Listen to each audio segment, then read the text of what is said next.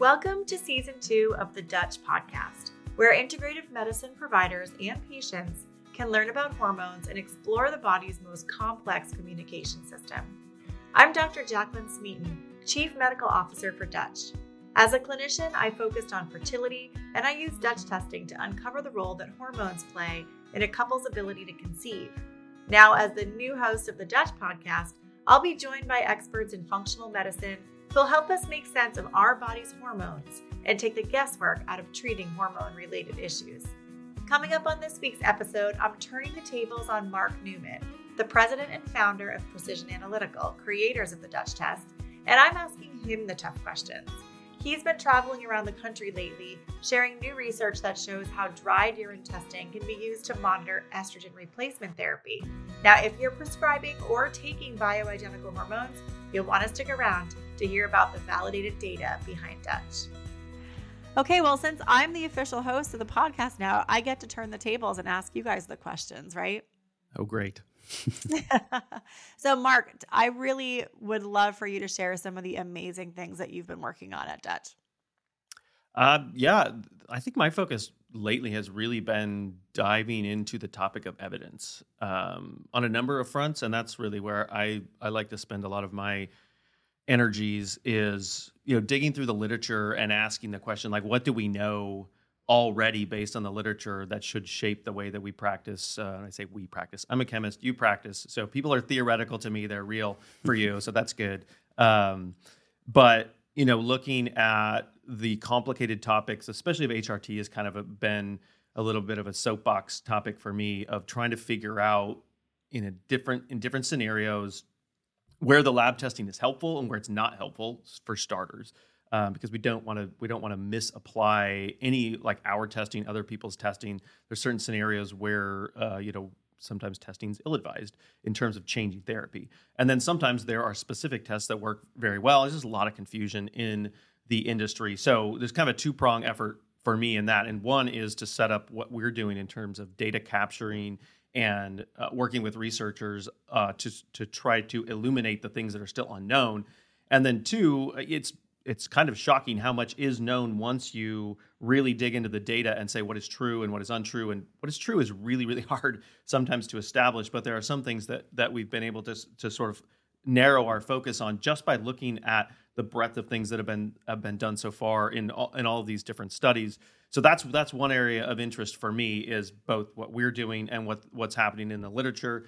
Uh, and then on top of that is looking at all the things that we're testing, both with research groups and just with the clinical data that we're collecting, and looking at the claims that are used in our testing to change people's lives. Those claims, uh, some are are borne out in the literature very clearly, and we can just work off of that. And then for some of those things, there's still some uncertainty there, and so we're looking at trying to get a lot of that data first clarified, and then into the literature. So just returned actually from a really interesting conversation with the people at the North American Menopause Society. So we've had a couple abstracts in there the last couple of years.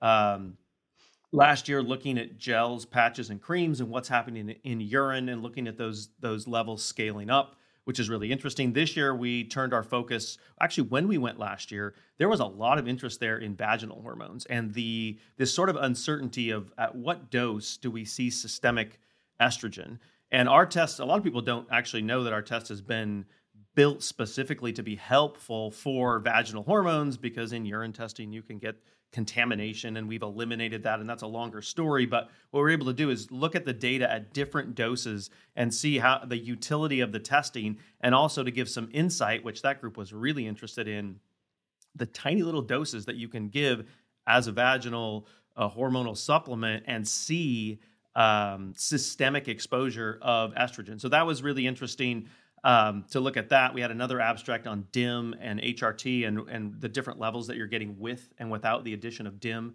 when you're on estrogen.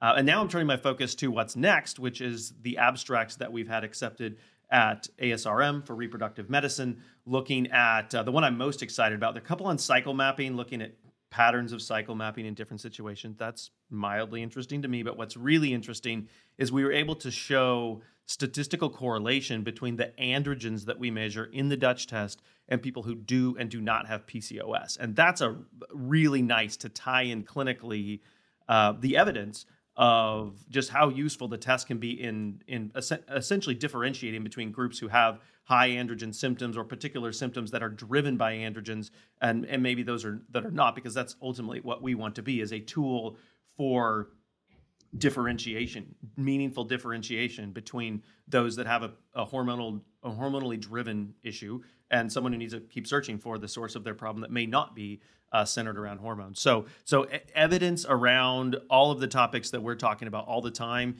is really where my focus has been uh, primarily uh, the last little bit, which has been really fun. And those are the the poster sessions and kind of the the research that you've been doing. You also had the opportunity to speak at uh, the American Academy of Anti Aging Medicine at their uh, BHRT symposium in Boston. Why don't you tell us a little bit about uh, about that, about how that talk went, what you spoke about, uh, I think that that would be also be really interesting to the audience. Yeah, the first topic uh, that I mentioned in terms of HRT and evidence, that was really the, the focal point of that. I've spent honestly 20 years really trying to first figure out what the literature has to say, what the data has to say about this really confusing topic that we, we talk about a lot around here, which is, you know, if I take a hormone uh, as an injection, the things you see in urine, serum, and saliva, they tend to sort of tell the same story, right? And then you take a hormone and put it on your foot or wherever on your skin as a cream or a gel, and you get these two really different messages, right? The saliva numbers are going to go really high. The urine and the serum, depending on the hormone, are going to lag behind significantly behind that. And then this whole industry has just spent a generation saying, "What do we do?" Uh, with you know a sizable group of people saying that what happens in your saliva is a surrogate for tissue. And so we should follow that information, even though it's drastically different than what you see in serum or urine. And then, and then other people leaning into the assumption that what's going on in these other tests is really reflecting reality. And I spent a lot of time, um, first of all, just following all of the data to see which model it supported better. And I think there's a really clear message there that this idea that what goes on clinically parallels what happens in saliva, which gives us a unique message. Yes, it's unique, um, but in every one of those studies, uh, the data doesn't really support that. That what's happening to bone and vaginal tissue, and what happens with women's hot flashes, and men with testosterone and, and muscle and bone, and um, all of the things associated with that, tend to lean in the other direction. That what's going on in serum and urine, which is giving you a pretty different message um, I try to break that down for people because it's really it's complicated, um, and not to get too into the weeds here, here mm-hmm. today, uh, which is no, easy to do. Okay. It's sort of my my soapbox um, topic because I spent a decade confused um, and really digging into the data, and some people helped me sort of find my way into, as I mentioned before, what what the model that's not true that I think is helpful for us to uh, to deconstruct a little bit and then to start building back. Um, you know, a in some of these situations the testing isn't helpful and in some cases um, like with topical testosterone i think we should be leaning on serum and when it comes to topical estrogen i think the urine testing the data seems to parallel really well what's going on clinically but what we don't have mm-hmm. is nobody's got out there and said i'm going to look at baseline hormone values and then hormones in saliva in urine in serum on therapy and concurrently look at clinical endpoints. What happens to bone? What happens to vaginal atrophy? Like nobody's put all that together. So you have to look at all the different studies and sort of overlay them all to see where you get alignment. And you get a reasonably clear picture, but it's very confusing to try to piece it together. So that's what I tried to do for the audience mm-hmm. is say, here's where we see disalignment, right? Um, where, you know, topical testosterone is the best place to see it, where you see these huge numbers in saliva you say, okay, let's look at the clinical data with the same doses of the same products, and you don't see the clinical impact that matches up with the message there. Um, and that's where I think we want to lean into serum. And with the estrogen, the overlay is really nice, I think, with what we're seeing. And that's what I want to keep pushing into is to work with clinical researchers to say, okay, now the next step is to look at concurrent measurements of all of the lab values with the clinical endpoints. But that takes, you know, it takes a village. Like it takes the clinical right. researchers and it takes a, you know, more of a joining of forces, if you will, uh, from the, the pharmacy side and the lab side and, and, and looking at the clinical endpoint from the clinician side. Um, and so, you know, that's something that over, it's going to take time, but um, we're yeah. committed to just chasing truth wherever it takes us. um, and and helping to unfold for people where the Dutch test is moderately useful, where it's exceptionally useful, and where it's a tool that that really isn't helpful. Um, so trying to break that down for people is something that we're really really passionate about. So and that was a really nice conversation with that group, and it's a group where you get mixed messages, and most people leave mm-hmm. those conferences going, "Wow, like."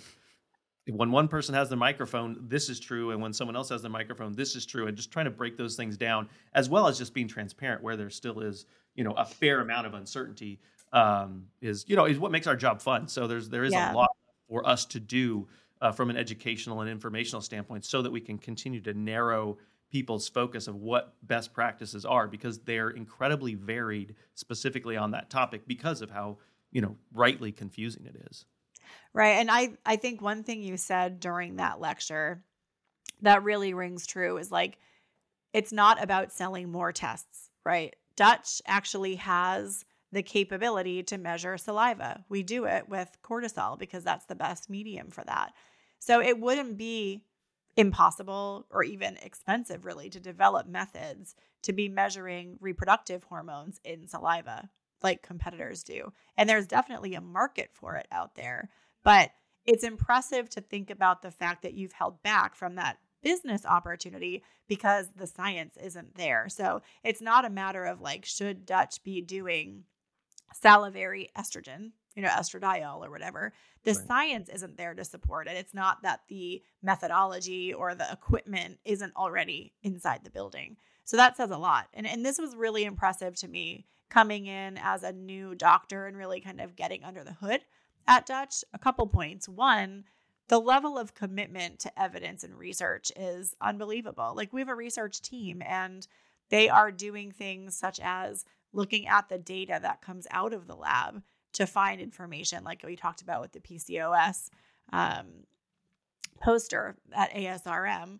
And additionally, looking at partnerships with outside researchers. And there's some really exciting ones um, that we've seen preliminary data for that we're not at liberty to discuss again that can really break open and start to answer some of those questions out there that clinicians have. And, and I think as a ND, like one thing that's amazing about functional medicine and naturopathic medicine is that it's very leading in a lot of ways. One example outside of our field is like the leaky gut concept. Now, the concept of like the gut being the home of or the origin for many diseases dates back to like the 60s and 70s. And it was these like hippie naturopaths out there touting the importance of digestion. And it got poo pooed and poo pooed. And it was based upon astute observation of their patients and what patterns they were seeing. But, you know, the conventional medical paradigm, you know, really put down that theory for quite a long time until five to 10 years ago when all of a sudden we're finding markers and we're finding ties with autoimmunity and we're talking about the importance of the microbiome and things that have felt innately true for a long time but had not been validated yet in research. And so there's still so many of those blocks to like unpack in functional medicine where we operate based upon assumptions but we don't have the data yet to conclusively demonstrate. And ultimately, if we want to help more people, we need that data also. And and I think there's been circumstances where we found we're wrong. You know, monitoring hormones is one example where I know you also learned from mentors and trusted that information. And then over time, we're exposed to more data that caused you to rethink your hypothesis, like a good scientist would do right? And kind of make shifts there. And i think that's what we're seeing here is like we want to be able to validate what's true and also like you said look at what might not be true to help us kind of keep an open mind as scientists the scientist part of being a clinician um, to really help inform our best practices. And that was so exciting to see how passionate you were about it and how much had been done but how much was in the works because it's been really ramping up recently. Yeah. Speaking about exciting things that are happening at Precision Analytical, creators of the Dutch test, uh, we are going to be celebrating 10 years of Dutch uh, coming up really soon. And so in December, uh, you're going to see a really awesome promotion that we're ha- going to be coming up with the 10 days of Dutch to celebrate the 10 years of Dutch. The first 10 days of December Yeah, it's a little cheesy, but it's what we do here. Uh, and we're going to have promos every single day. So make sure you pay attention to the podcast and the Dutch Digest. So sign up for that if you're not already signed up for it so you can be informed and get some free Dutch testing along with some other awesome things that we're going to be building out uh, that are really exciting that are going to be paired up with uh, A4M in uh, Las Vegas at their World Congress December 8th through the 12th. Uh, really excited for all of that information. So, um, a lot of things coming in season two.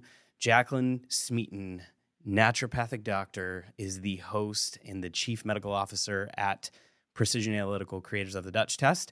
Uh, a lot of fun information going to be headed your way. So make sure that you subscribe to our podcast anywhere that you hear us, uh, or that you also sign up for our Dutch Digest so that we can get you that information. Uh, so thanks again for joining us, Dr. Smeaton. Mark, this is the official baton as we hand it off to Jaclyn. Uh, this baby is now yours. Uh, we'll be coming out with a, a, brand new episode every week. Uh, so stay tuned. Stay tuned, and we'll see you next time. All right, I'm excited. Thanks, Jaclyn.